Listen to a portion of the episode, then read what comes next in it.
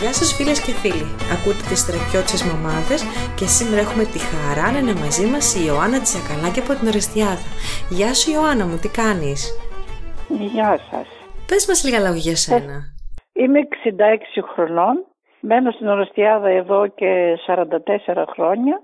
Είμαι παντρεμένη, έχω δύο γιους, 43 και 40 χρονών. Βρίσκονται στην Αθήνα. Έχω και ένα εγγονάκι, 8 χρονών. Αυτά. Έχεις κάποιο χόμπι που ασχολείσαι τον ελεύθερο χρόνο σου? Ασχολούμαι με το κέντημα. Περπάτημα. Κέντημα αυτό το βελονάκι? Της μετρητής αυτά το, τα εργόχειρα. Μμμ. Και με βελονάκι. Ωραία, είσαι δηλαδή και από τις γυναίκες παραδοσιακές που φτιάχνουν και την μπρίκα Ε, για τα Ναι, παιδιά βεβαίως, τους. Ναι, και με τη μαγειρική και με τα γλυκά και τα έθιμα. Μεγαλώσαμε με αυτά. Ποια είναι η αγαπημένη σου ε, θρακιώτικη συνταγή?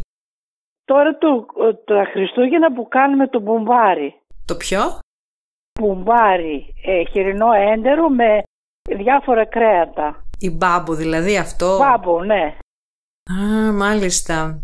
Το, επίσης, ε, πολύ το έχουμε εδώ στον Εύρο λάχανο τουρσί με κοτόπουλο. Ναι.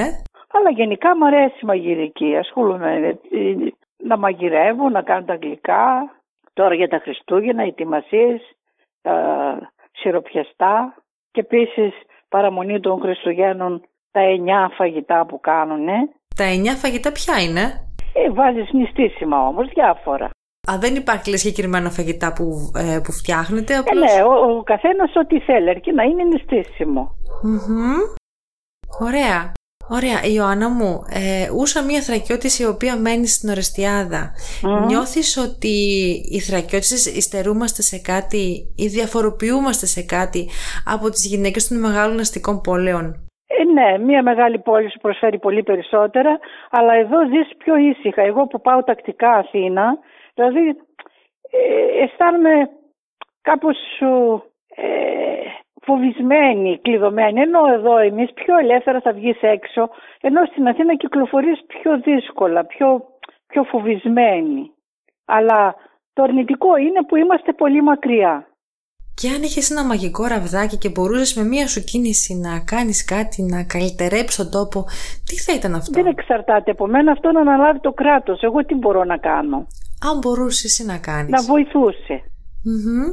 Όταν αναγκάζει όλο τον κόσμο να φύγει από εδώ, δεν ξέρω εγώ τι θα μπορούσα να κάνω ή τι μπορώ να προσφέρω.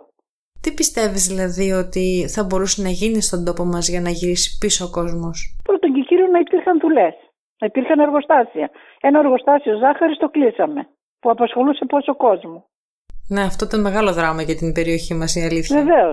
Έχει ερημώσει. Δηλαδή, ένα εργοστάσιο ε, εξαρτιόταν πόσα άτομα. Όπως και ο άντρας μου δούλευε στο εργοστάσιο ζάχαρης. Από εκεί φάγαμε ψωμί. Ήταν ε, οι αγρότες, παίρνανε τα τέφλα. Δηλαδή, τώρα έχει.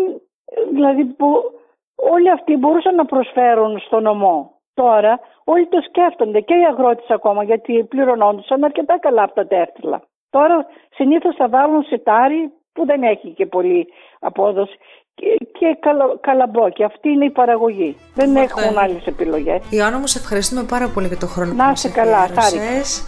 Ναι, ναι, να είσαι Γιάννη. γερή, δυνατή. Τα φιλιά Και μας και την επίσης- αγάπη μας. Καλές γιορτές, καλά να είμαστε. Φιλιά πολλά.